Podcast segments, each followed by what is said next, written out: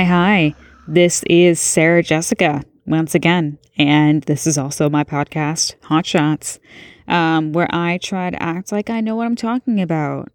and uh, uh, if you haven't tuned in before, uh, this is a podcast where I interview musicians, artists, uh, and Canadian entertainment industry professionals about what it's like to work within the industry. So, good, bad, ugly, everything in between. And uh, we usually pick a topic to discuss. It, it's a lot more casual than just like a plain old interview. I like to focus in on something that we're both very interested in. And uh, tonight we're talking about the devil, and I'm pretty fucking stoked. All right, so tonight I'm hanging out with uh, Derek Solomos. He is the alt rock and uh, heavy metal guitarist for the bands Korrosive and The Slime, and he's based in Toronto.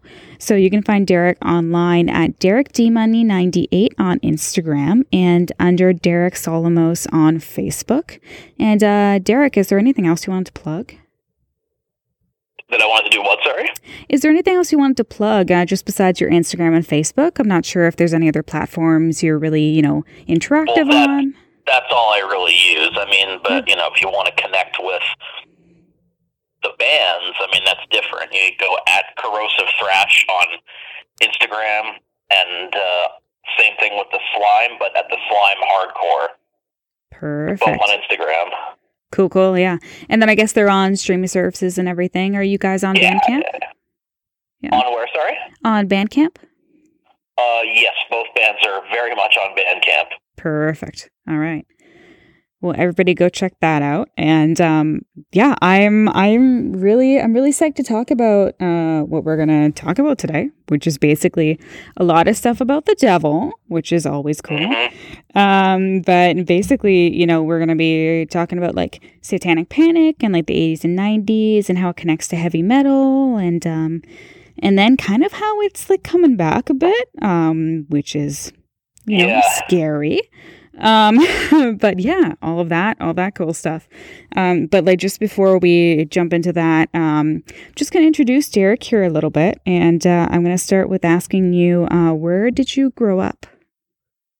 Uh, initially born in Toronto, but have lived in Mississauga for 19 years now. Okay. Okay. Cool. Cool. And what kind of music did you grow up around? Uh, like the old classic rock stuff, mainly. A lot of diverse stuff, though. uh, Mainly like the Beatles and the Rolling Stones and the Who. A lot of like the British Invasion stuff, but Mhm. also a lot of soul. You know, so like you know James Brown, Aretha Franklin, Al Green, Marvin Gaye. You know, that was often the stuff that was played most frequently in the house, like growing up. Cool. Cool. Yeah. And what was the first artist that kind of spoke to you? ACDC. Cool. Cool. Cool.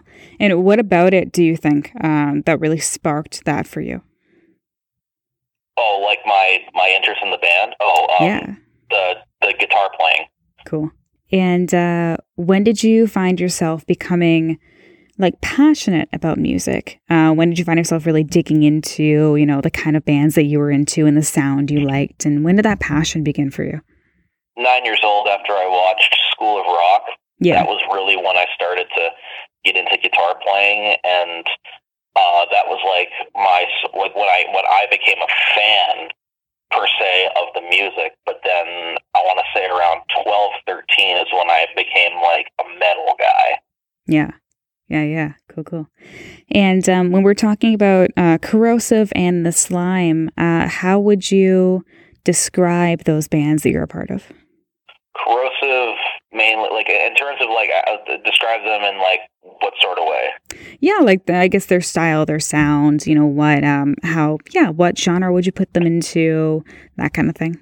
Okay, well, Korrosive very much has you know a sound that's called thrash metal. So if people who are interested in early Metallica, Slayer, um, Sepultura, Kreator, bands like that, then you will absolutely love Korrosive if that's your kind of thing. And I would recommend that to people who are fans of those bands. Uh, the Slime, on the other hand, is more in the vein of like hardcore punk. So bands like the Cro-Mags, DRI, the Bad Brains, Minor Threat, Black Flag, the Dead Kennedys, go on all day.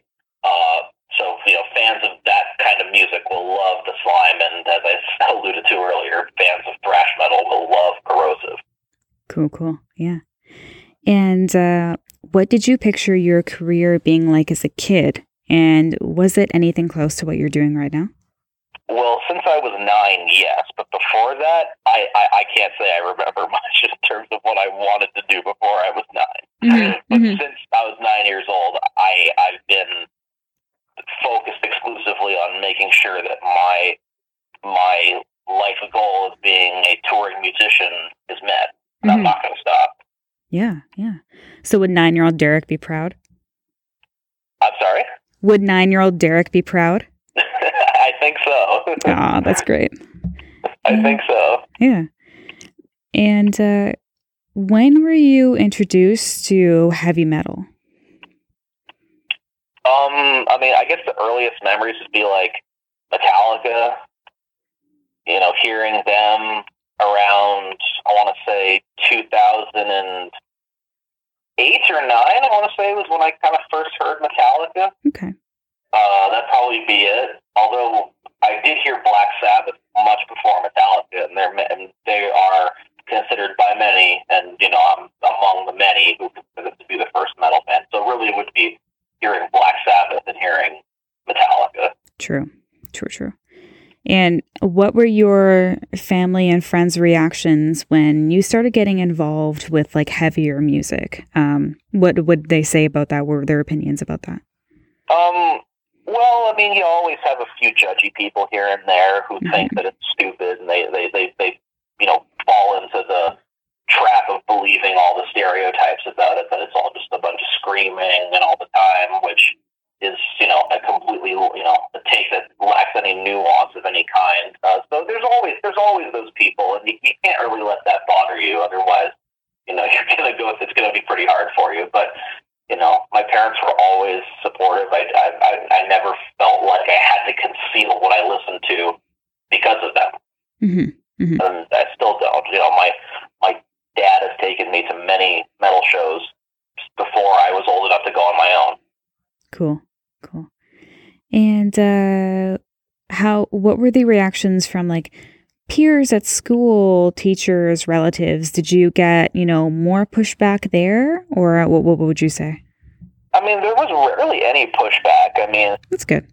I think that I think that especially amongst like I, I- I guess it depends on the time you're living in, and I didn't really have the uh, the, the same sort of like you know side eye that you get you know years ago. Would you know it doesn't really seem to fly in the same vein today as it did then, hmm even though the music was much more popular you know 35, 40 years ago. Totally. I would also say it depends on where you live as well. I think that that has a lot to do with it too. And I mean, I went to high school in Oakville, Yeah. uh, to a private high school. So, you know, uh, uh, you know, there were, of course, you know, some side eyes and people who, like, you know, tried to fit that their music was better than mine. But then again, that happens to everybody who listens to music that's kind of niche or kind of obscure. I've known people who listen to all sorts of things that are not part of the mainstream and are like, that's, that's so, that's so this X insert year here many years ago.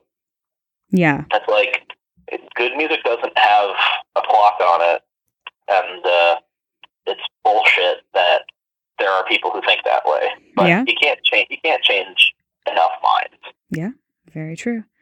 So you never really felt like, um, and you know, again, I think it really depends on where you where you grew up. Yeah, where you lived.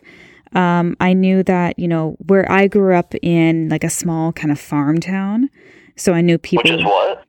Uh, Beamsville. Do you know Beamsville?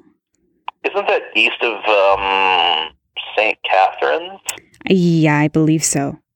Yeah, Okay. yeah. So yeah, it's it's it's yeah, it's a small place. Yeah. For sure, yeah. And you know, I knew that anybody who was kind of alternative was definitely definitely stood out, you know, and they were definitely in the minority. Um, did you ever sort of and again, like I know it's a different experience, but did you ever feel like kind of an outsider because of your interests at all? Or Oh, for sure. Oh, okay. For sure. There we go. What was that like? Um, in some ways I embrace it. In some ways I was like, why is it like this? Yeah. I I embraced the fact that I was not like everybody else. I felt unique. I felt like I had an identity. I felt like I had my own sense, my own sort of sense of style, and Mm-hmm. you know how I you know I was like you know this was my thing. You know nobody else was you know copying me. This was in, in many ways, I really I really enjoyed that. Yeah. Yeah. And yeah, I gotta say, like, yeah, honestly, it was a similar experience for me. Um, I wasn't, you know, I wasn't a metalhead per se, but like, I was really into like, I was into like emo as a kid and stuff. And, Yeah, you know, yeah, I was definitely, I was definitely alternative in a kind of like camo dominated town. You know what I mean? Yeah. So that was, that Yeah. was totally, totally rough. Um, Mhm. when do you feel like you grew comfortable in your skin like with your interests and hobbies and when did that sort of outsider feeling um when did you decide that that when did you embrace that i guess Um, uh, pretty, pretty, pretty quickly, honestly. I mean, Okay. like, cause you know, most people I know, um, their parents kind of liked some classic rock. You know, so yeah they at least had heard some rock and roll. for sure Uh, so it wasn't like, you know, it's not like I wasn't um, completely. I never felt completely like, oh, damn it, no one likes me. yeah Um, so I, I always kind of embraced the outsider sort of uh, vibe. totally totally and uh i think that that's kind of the end of these warmer questions here so i do Okay. want to get into all of our satanic panic goodness which i'm very excited for it's it's it's a it's a topic i'm i'm totally into um so i guess you know for for anybody listening not a lot of people know exactly what that term means right? Um Mhm. you know satanic panic you know what is that? When was that? Um how would you describe satanic panic for uh, someone who's never heard of it? Well, it was basically in in in the 1980s, in particular, during the you know the Ronald Reagan era, Mhm. as during his time as president, uh, there was a uh, a bunch of uh, wives of some powerful people in Washington, including Al Gore at the time, who was a senator, uh, his wife Tipper Gore, and uh, James Baker, who I believe was in the FBI. I think he was. I think he was the FBI director at the time. Although if somebody has, uh, if I'm wrong about that, somebody can correct me. But his wife as well. They were like the two top, like the two like you know main people at the what was then called the PMRC, and they went on a crusade basically against not just heavy metal, but any kind of music that was even even remotely what they could seem as deem as like inappropriate for kids. yeah You know, they had they had this. You know, they the, they tried to basically be the morality police, mm-hmm. Mm-hmm. and they used these things, eh, but in particular, they went after all kinds of music, but they particularly used metal and hard rock as and and and demonized it in a way that made it seem like it was a vessel for like people to get into things like the occult and you know practice satanic rituals, which you know a lot of it was completely unfounded, and you know it it was a typical way of them blaming you know trying to find something to blame rather than like diving into deep issues that many people have, which is still being used today in many ways, just in a in a more sneaky way. I find. Totally, 100%. Yeah, and you know, it wasn't even like I mean, it was obviously about, you know, uh uh these like uh evangelists what what's the what? I yeah, just said no, that wrong. the word. yeah, yeah, evangelists. Yeah, the Evangelists. evangelical Christians. Yeah, yeah, yeah, yeah. I just pronounced that wrong. Evangelists. I've been reading too much, not speaking. Um okay. these, yeah these Go on. evangelists who were um yeah t- talking about how um the music uh, heavy metal and everything was getting children into. I mean yeah worshiping satan satanic rituals and it's like that's all sounds very um you know mythical and it's kind of like well what what's the definition of that? But they got it just it, they got so specific where they were saying it was getting them to murder and to they claimed that like these artists were like causing these kids to kill themselves. Like it was it got really intense right? Yeah, there Like, it was a lot like- of cases. There were a lot of cases where that ended up being it ended up being used, and to this day, even if if, if any like really horrible person in society commits an act of violence or anything like that, if they find if the media finds out that they listen to metal music, they think that they found the reason as to why that person has, has committed such an act, or or, or, or even or even rap sometimes. Like Yeah. you know, you'll have you'll have you know if somebody ends up getting involved in a gang and shooting somebody, then oh, must be that rap music. mm-hmm. Mm-hmm. You know, so like you know somebody like you know Marilyn Manson, for example, of whom I'm I'm not a fan of, yeah. uh, but he was blamed for Columbine, yeah. even though he had no connection to Columbine. yeah. Like not Yeah, a I- good dude obviously as we know now but like No, columbine? Like come on he had nothing. He had nothing to do with Columbine. No.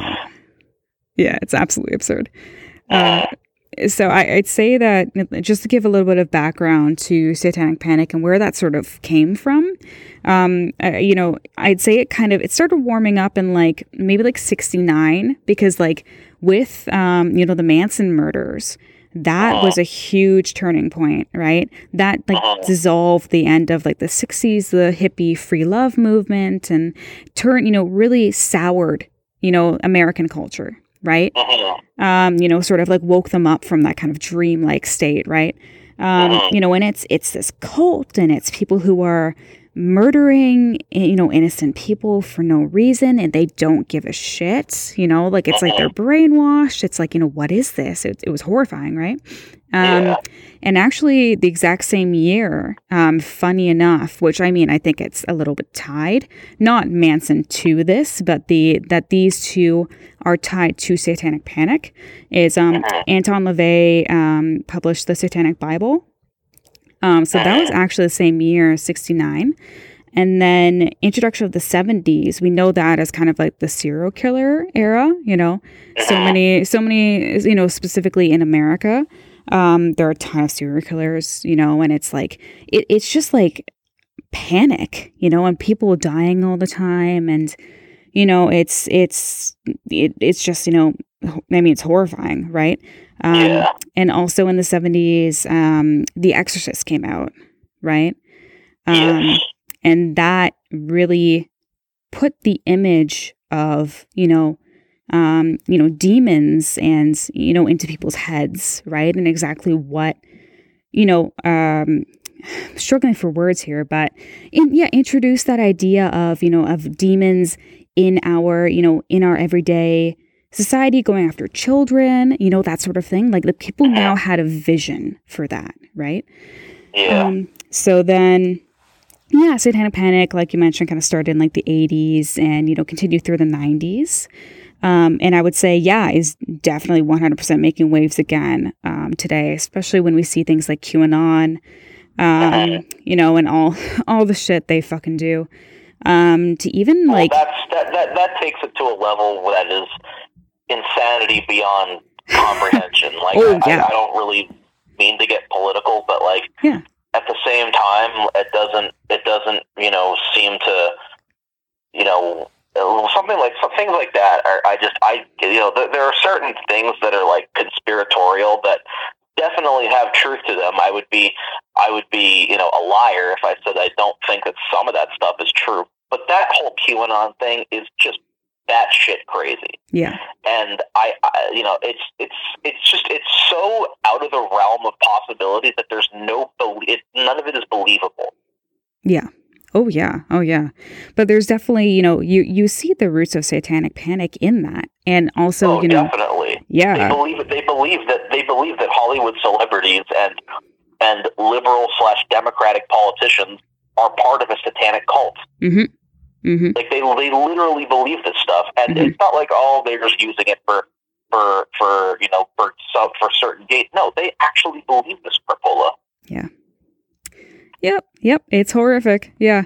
And, you know, that that shit sounds so insane um but like we see you know it started in the 80s and 90s there are ripples of that insanity that have just kind of grown to what we're seeing as qanon now right um, yeah I'll, go, I'll go a step further actually i think mm-hmm. it even started in the 60s in a way because hmm. remember there was that whole thing with the beatles when mm-hmm.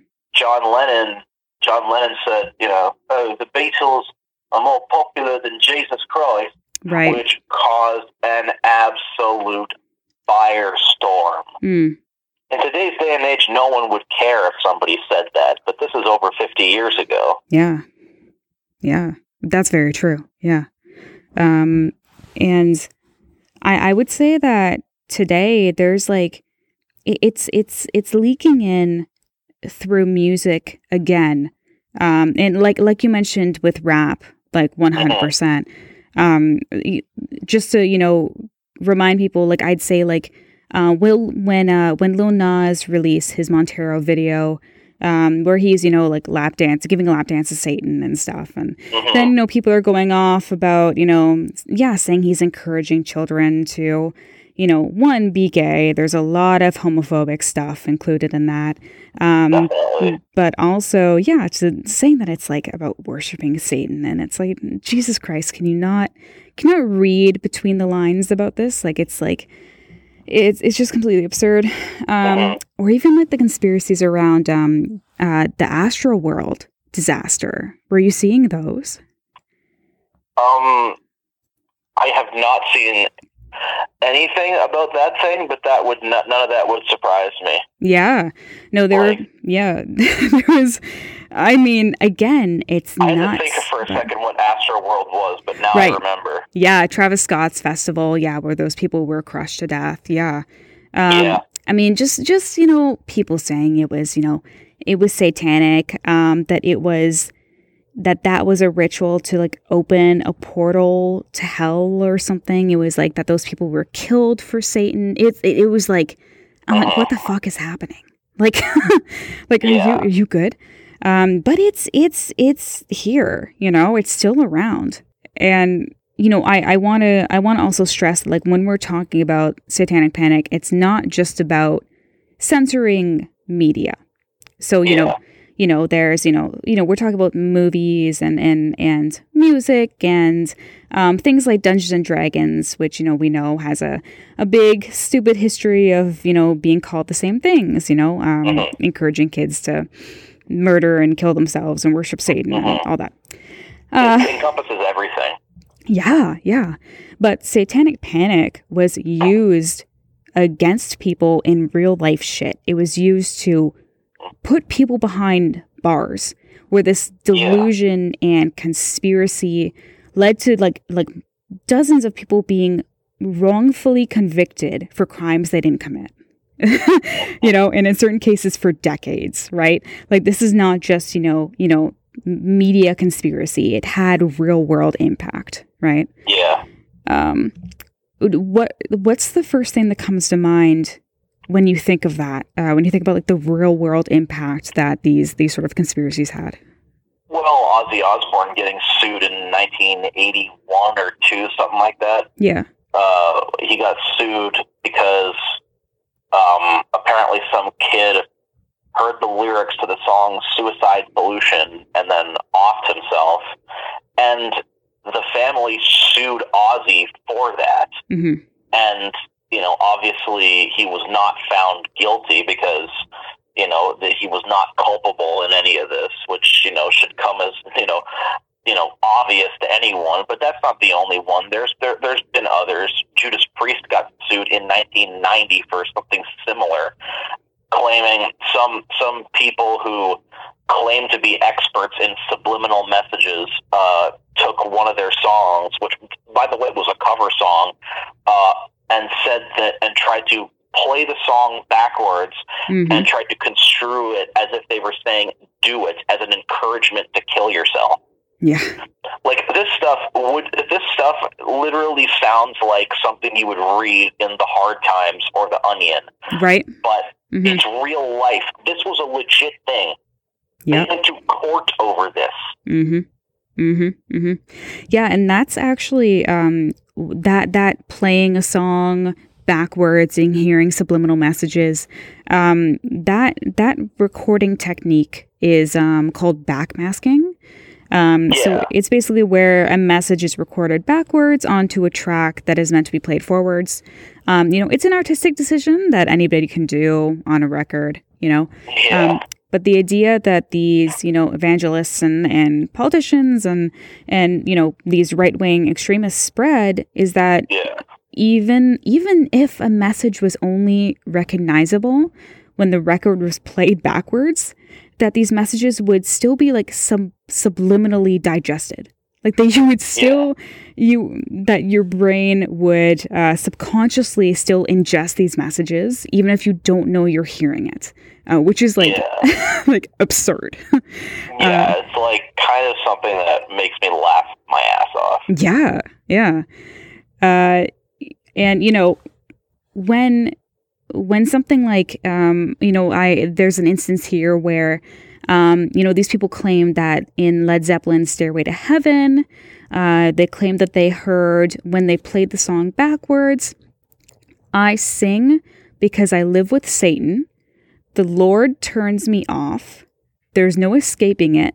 Here's to my sweet Satan, which is sick. But, um, yeah, not there. Um, but yeah, obviously. yeah. uh, and it's like, you know, when, if you go and you play that song backwards, and you, for, anybody who's, you know, who isn't familiar with this, um, if you, if you play the song backwards, you might hear that, you know, you might be like, oh my God, but I do hear those words. Um, but that, that, um, phenomenon, it's, it's called, um, uh, pareidolia. Pareidolia, that word scares me when I read it. Pareidolia. It's so it's the same reason that we see like faces in inanimate objects, like you know, you see a face in like the markings on a tree, or you see you know, you know, Yeah. a car in the clouds or something. It's you know, our brains are designed to recognize patterns, and you know, if we're suggested that there is one that exists, then we'll place it there, right? Um, so something that's gibberish you know, if you're if if someone says, you know, that sounds like "Hail Satan," you listen to it again, you'll hear you'll hear "Hail Satan," right? Mhm. You know, it doesn't mean it's actually there, but you'll start to hear it. Um, and again, these you know these you know uh, these extremists would, you know, there's no hint. You know, there's no. Um, they would just grab a song or an album from an artist that they didn't like, that they decided they wanted to find something in, right? Yeah. And then just play these songs backwards and then just try to dig something out of it. Like it's like absolutely ridiculous. Uh, yeah. So, and another thing that I found was really funny was um, Kiss, because of course Kiss are, you know, the most extreme, rebellious, um, terrifying band out there. Uh, they were accused of having um, their name actually mean Knights in Satan's service, which is very funny. Yeah. Yeah, which is incredible. Yeah, no, that's been yeah. Oh yeah. Uh, and uh, what what I found really funny is like uh, you know along with you know um uh what I I still why can't I evangelist e- evangelists oh my god Yeah. I can't why can't I say it Evangelists. To say, to say that or evangelicals. right so, yeah I know It's a, it's the same thing. I know, I know. Evangelists, evangelists. Along with like, you know, evangelists and, and you know, you know, right wing politicians and everything, there were so many um like as I was like Googling this and looking into things, there were so many um uh organizations created by parents specifically. And like you know like you know christian you know right leaning parents who would create these um yeah these communities these organizations to like yeah fight against these musicians who were creating you know music who was tainting their who was uh who were tainting their kids you know like it's like Yeah. it's it's very funny how many of those I found. Um, you know that there was there was a group called um, Parents Against Subliminal Seduction or PASS, who were like trying to block rock concerts at at venues, and Yeah. then um, there's um, the Parents Music Resource Center. Yes, the Um, PMRC. Yeah, that's yeah. what was formed. Yeah, by by Susan Baker and by Tipper Gore. Yep. Mm-hmm. Mm-hmm. Mhm. And so they wanted to create a rating system to signify to parents how harmful music could be for their kids, right? And Mhm. you know, because obviously they had those government connections, um, you know, they were they were able to you know have meetings uh, with the U.S. Senate, um, and around I think it was yeah it was 1985, and you know they were. Yeah. They listed, you know, a whole. They, God, I just, Filthy Fifteen. yeah, yeah. And- Filthy Fifteen. Yeah. And I just found how disgusting is it that they sat there and blamed these young kids' suicides on these musicians.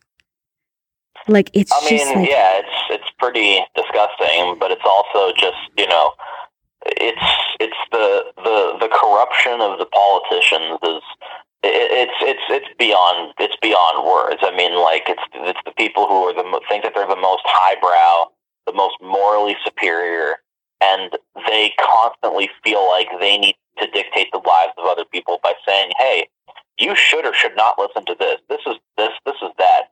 But Mhm. then when you when they you know to their to their detriment, you know, you're a victim of your own success sometimes. That literally is what propelled all these people who otherwise did not listen to that music to go and listen to it. Yep. Whether it was Prince, whether it was um, Sister, whether it was NWA, Mhm. and you know later in the '80s, you know, it it's you know they they what they what would be this revolutionary thing to help get rid of everything was to their detriment because more people more people consumed it after that. They saw that parental advisory sticker. All right, what can I get from this? Mhm. Mhm. People are just naturally attracted to what they think they can't have. Yeah. So, so human nature literally disproves all their nonsensical theories. Oh, 100%. Like every single musician they slander just like it, it just encouraged people to go listen to them. Like Yeah, and if I was around back then and I saw that, hell yeah, I'd, Oh, I'd, I'd be the first one in line. oh yeah. Yeah so for for anybody who who missed that um this parent parents music resource center this organization created the parental advisory explicit content label. Um, because of this satanic panic that's what created that label. Uh, and they slapped it on everything that was you know sexually explicit that you know whatever that just like didn't fit their mold of what was okay for kids to listen to yeah Yeah. and, uh, That's what they did. yeah, yeah. And uh, a little bit after that, um, you know, obviously as we're talking about, you know, it it it it, it helped um it, it hurt musicians in a way but it also helped you know it's sort of like uh but there there was a censorship that was going on immediately after that label was created because family friendly stores like Walmart and stuff didn't want to sell those albums because they're like oh that makes us you know look bad you know? Um, we don't want that on our shelves. Um, so what record labels because they got so much money out of Walmart from buying those CDs um, they then started to like change album covers for certain artists or like you know create like a separate album that could be sold at Walmart. Um, you know editing or removing explicit songs you know like just like censorship right on these Yeah. on these artists so that they could sell them at Walmart you know? Um, which is which is gross. Uh, and um, you know when when we're talking about um, this affecting rock so much right that genre specifically um, it's always sort of been accused since the beginning of being linked to the occult and the devil in some way right? Since the very beginning, yeah. It, since like even before the Beatles were, were famous, oh yeah. Even even before Elvis, the Beatles, any of these like famous rock bands or artists, even before all that, it was always there. yeah. You know, whether it was through people like Chuck Berry, Eddie Cochran, Bill Haley, you know, the you know, you go down the list, you know, Fats Domino, all these people at one point, even it, it, it, it even predates rock too. Like you go back to the blues days, like even someone like Robert Johnson, Mhm. who you know, for those who don't know Robert Johnson, he's probably one of, if not the most famous blues guitar player of all time, and yes, ever. Uh, you know, he was accused of selling his soul to the devil. Mhm. So this predates rock and roll, even. Oh yeah. But but the but the the power of the evangelical Christians uh, as a as a political force mainly became a thing in I want to say really the 80s are when they've really had the most political power. They've always been around, but as a force, a political force, they've always been since since probably for like you know 40 years. You know, yeah. about it's really been there. The Christian right has basically controlled every aspect of American life for you know that long. Mhm. Mhm. Unfortunately. Yeah. Yeah, ex- exactly. I, uh, yeah, I, I, it's it's one of those things that just like kind of grinds my gears. Ah, God, no, me too. And uh, you know, as you mentioned, yeah, it it was starting with the it started with the invention of the blues. Really, you know, as soon as you know that the bl- blues was called the devil's music, right? Um, Yeah, and I, I like that you brought up Robert Johnson. Um, you know, the first um the first member of the Twenty Seven Club, um, which it in was. Yeah. Yeah. That's, that's true. yeah, which in itself is basically a satanic conspiracy, right?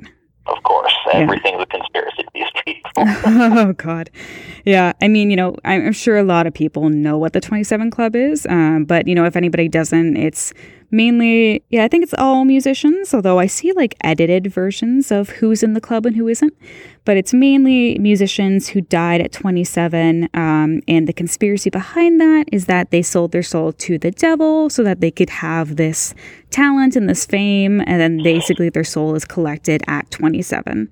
Um, so famous members again, Robert Johnson, but also like Brian Jones, Jimi Hendrix, Janis Joplin, uh, Mhm. Kurt Cobain, Amy Winehouse, yeah, Yep. all that.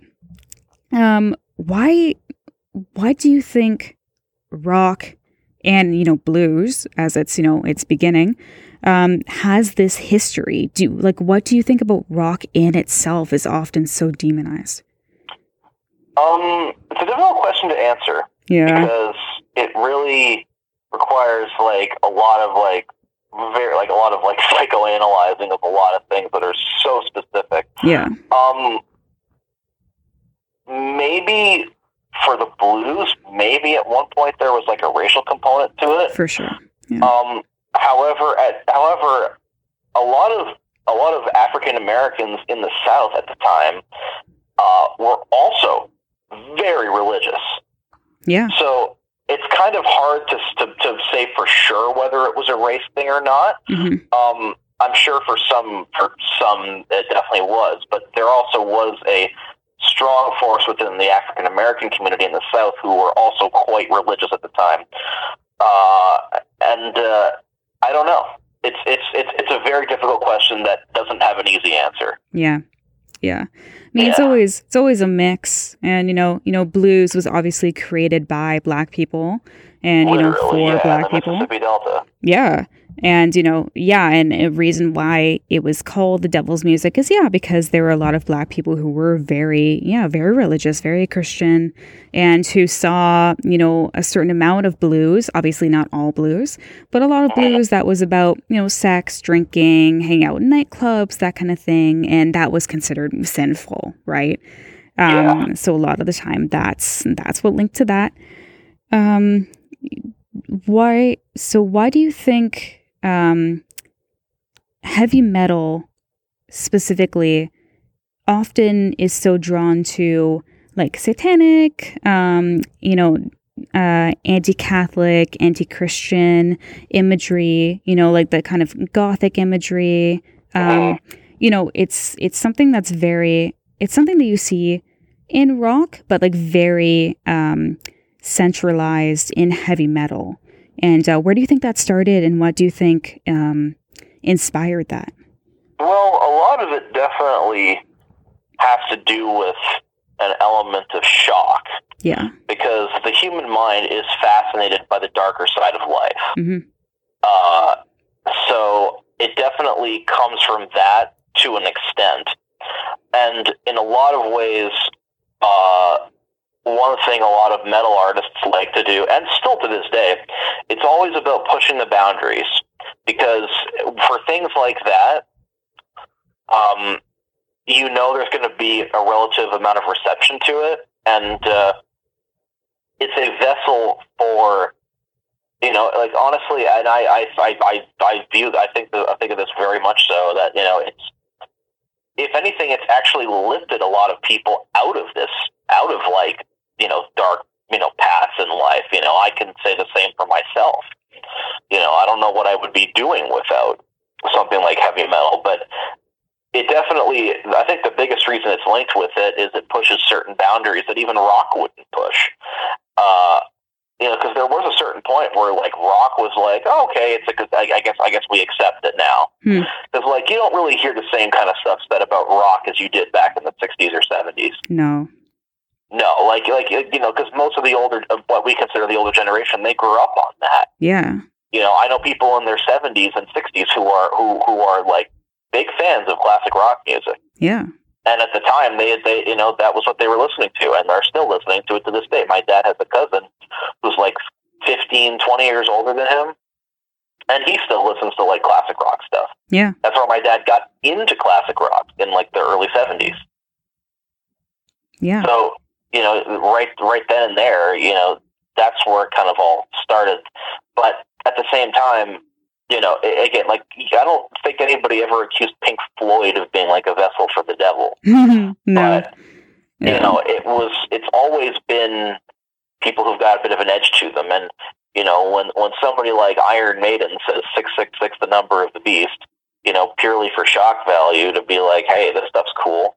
You know, the darker side of life kind of you know takes over, and people it freaks people out. Yeah, yeah which leads to moral panic. And, you know, there's a history of moral panics that have often never really gone anywhere. Mm-hmm. Mm-hmm. You know, that, like, and the satanic panic is just one of, uh, I don't know, a million other things. Like, uh, another another example would be like when you know the sexual revolution in the '60s happened with you know the birth control pill being available. Mm-hmm. That caused a moral panic in you know, deeply Christian societies, mm-hmm. and, I'm, and I'm, I'm sure others too. But we live in the Western world, and you know, which is predominantly Christian. So, you know, that's what we're talking about. And so, yeah, like it, it that that was a moral panic because they worried it would destroy the family structure, quote unquote.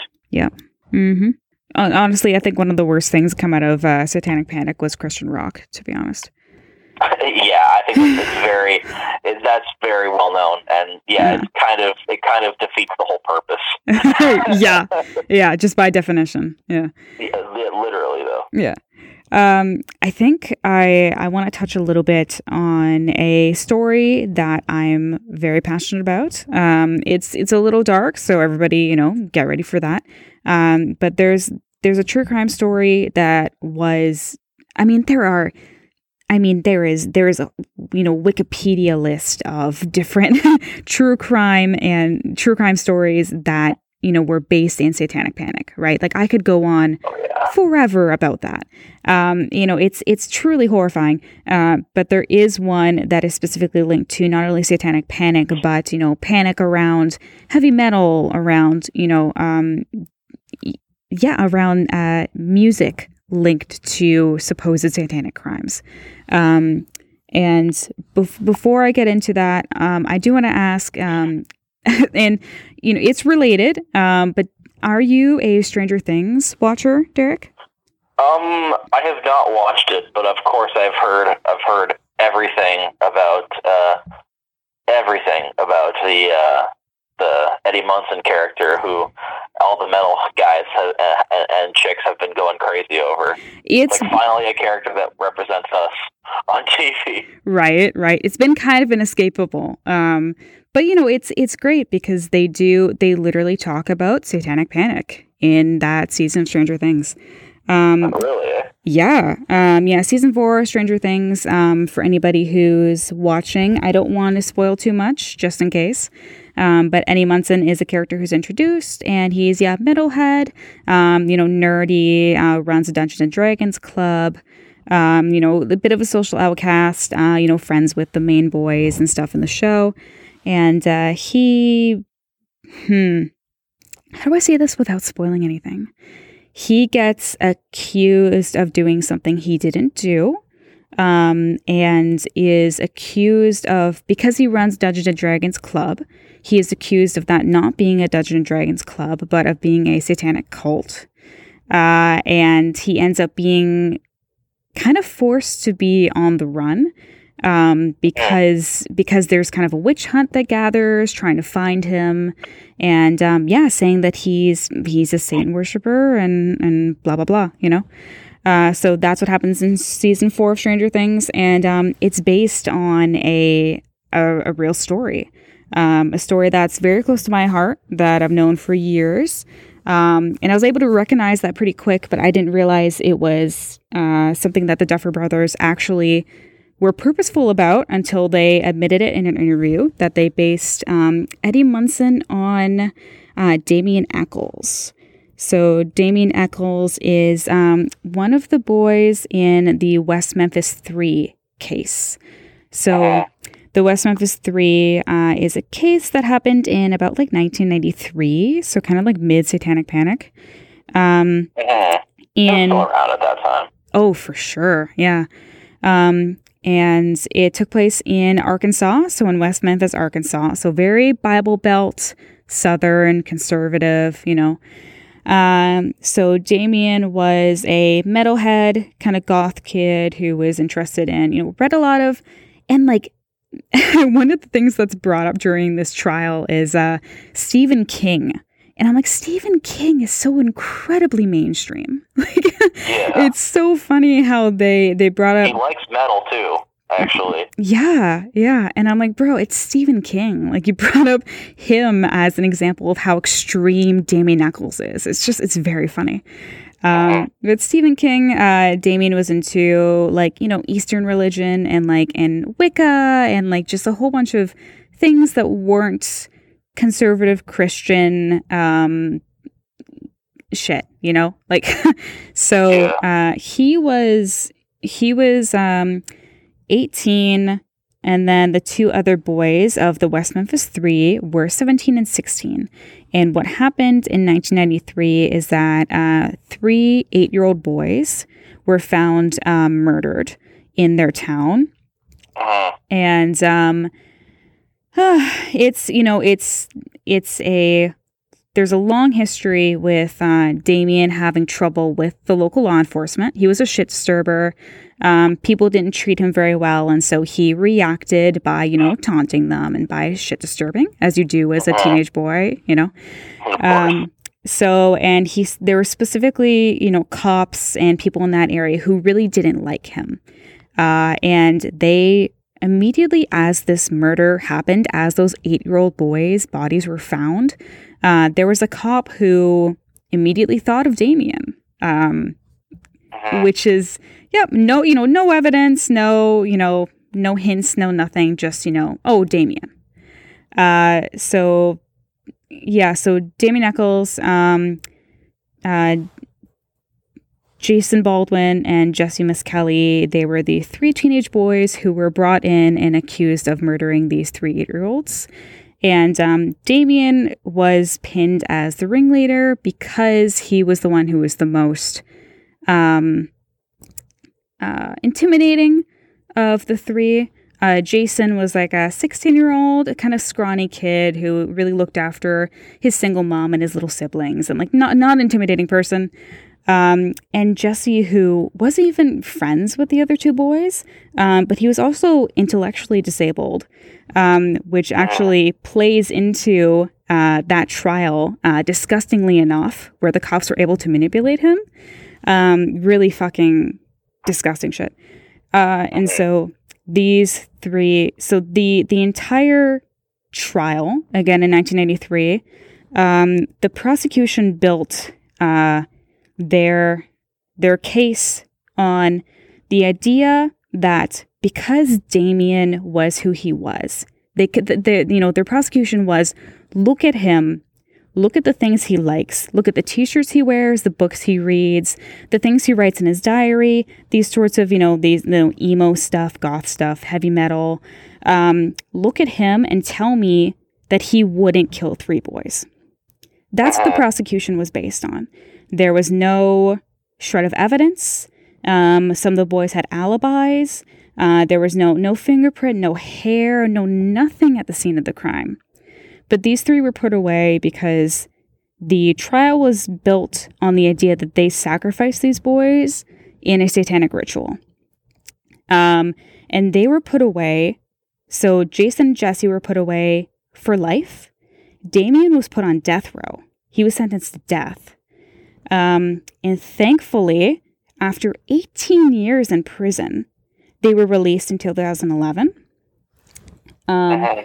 But that took, I mean, one, 18 years, but uh, they actually, it, it's quite, it's quite the expansive story because um, as they were, as they got put in jail, um, this documentary series was released called um, Paradise Lost. And uh, that's actually what the Duffer Brothers watched and There took. is a band actually with that name too now. Paradise Lost, oh yeah? Yeah. Ah, cool, cool. Um, but yeah, that documentary series is about the trial, is about these, you know, the boys, is about the murders and and how they were, you know, wrongfully convicted, right, and put away without a shred of evidence. Like I, you know, I want to stress that, you know, is that there was not a shred of evidence connecting them to the crime. Uh-huh. Like just like, oh, so, um, so those those documentaries were released, and they ended up getting in the hands of a bunch of people, including celebrities. So, including people like Eddie Vedder, um, Henry Rollins, um, the Dixie Chicks, um, Johnny Depp, actually Johnny Depp also, um, and then it, they ended up making their way to um, Peter Jackson and Fran Walsh, um, you know, director of Lord of the Rings. Um, and so as this kind of made circles around in these famous, you know, around these famous circles, um, they banded together and, you know, created an innocence campaign for the three of them, focusing on Damien because, you know, he was being put to death. And so they don't know when they're going to kill him.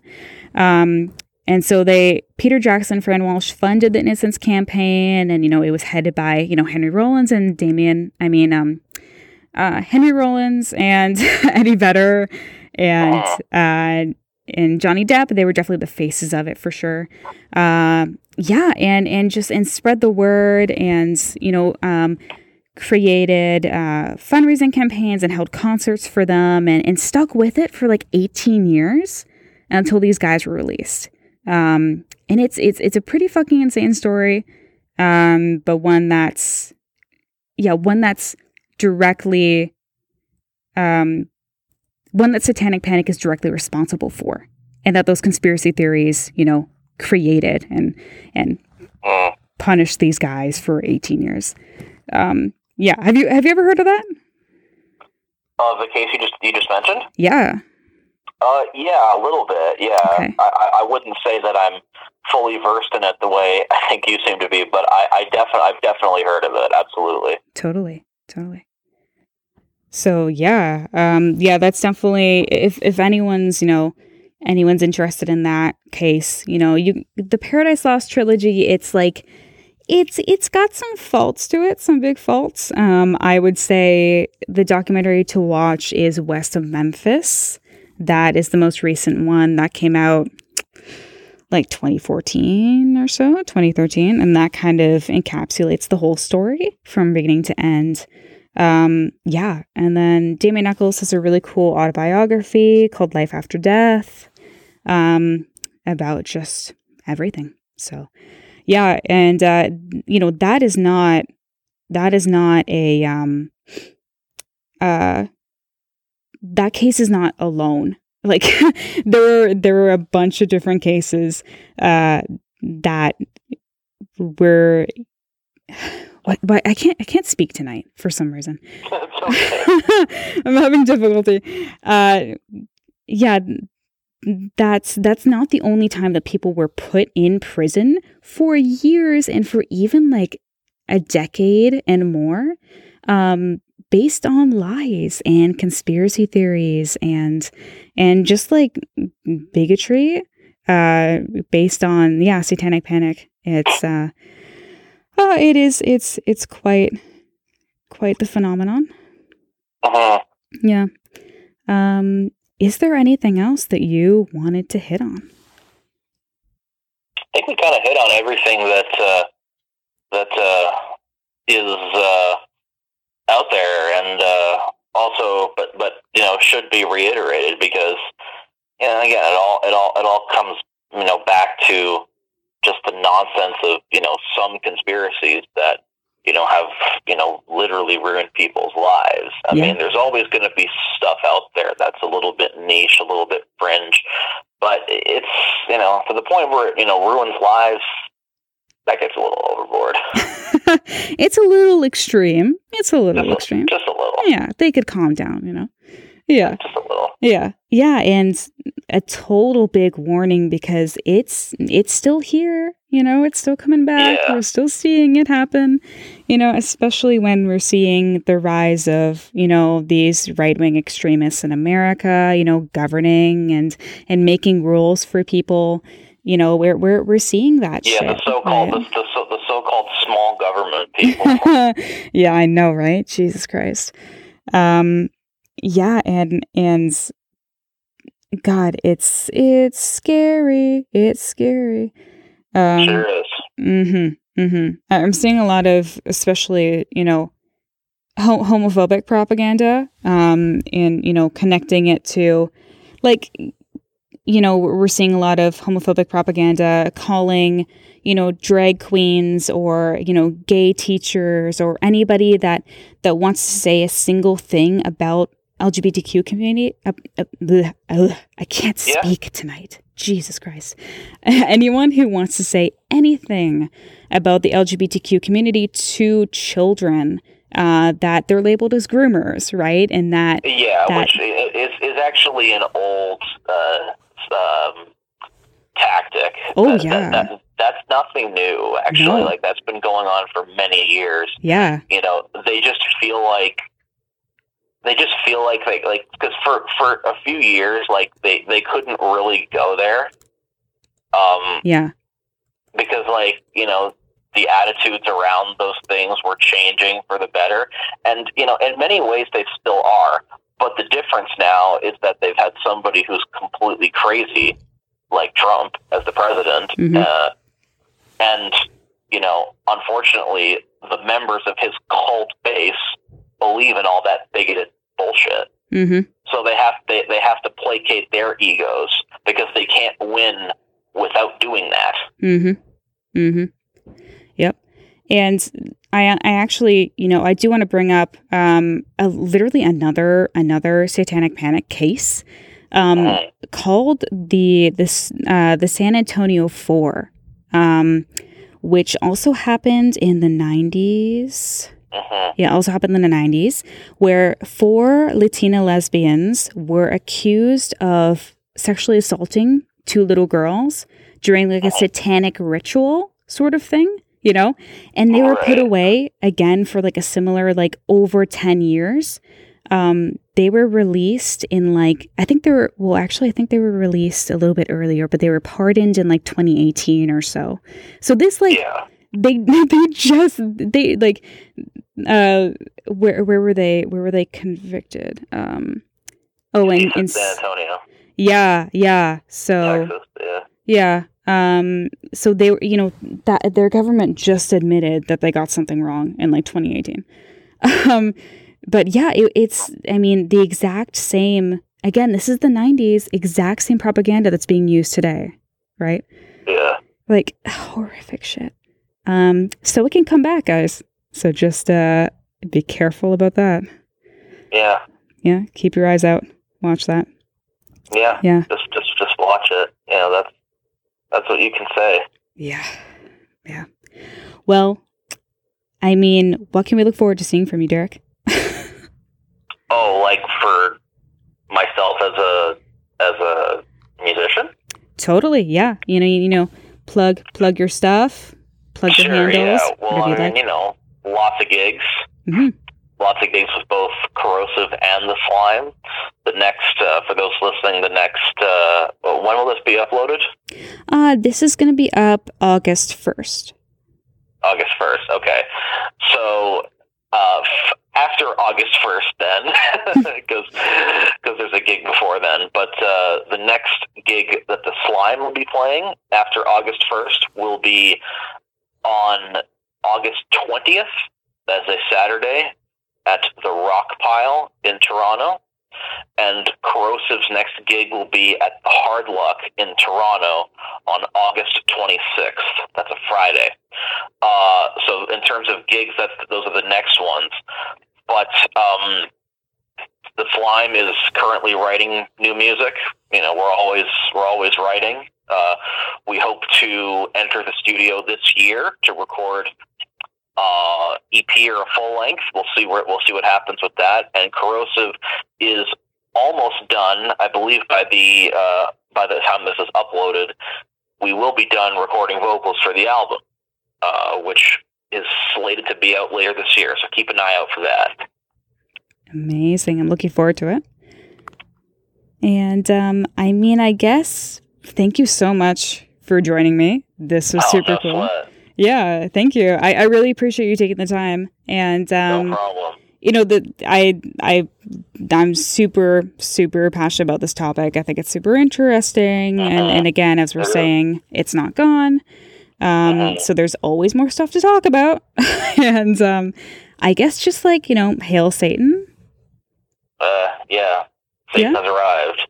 There we go. All right. You know, you know the amount of bands that have written a song that says, you know, you know, well, Venom wrote "In League with Satan." Mhm. Uh, they wrote a bunch of songs that say, you know, that have Satan in the title. Mhm. So, you know, if you wanna, if you wanna, you know, hear some like stuff like that. I mean, the truth is there are bands that actually are satanic, like like some black metal bands in Norway are like legitimately satanic. But I Right. would be careful with some of them because some of them have like so some of them are like I mean, and I would, and it's not because of the of the Satan stuff. It's more because there there are some bands in the in Norway and like a lot of the Nordic countries. Some of them have some like they have they sing about like some like fringe right wing stuff. That's like stuff that I I don't want to be associated with. True. You do have to. I guess you do have to be careful with that. Yeah. No. I've I've heard of them. Yeah, like the black metal Norway bands and stuff.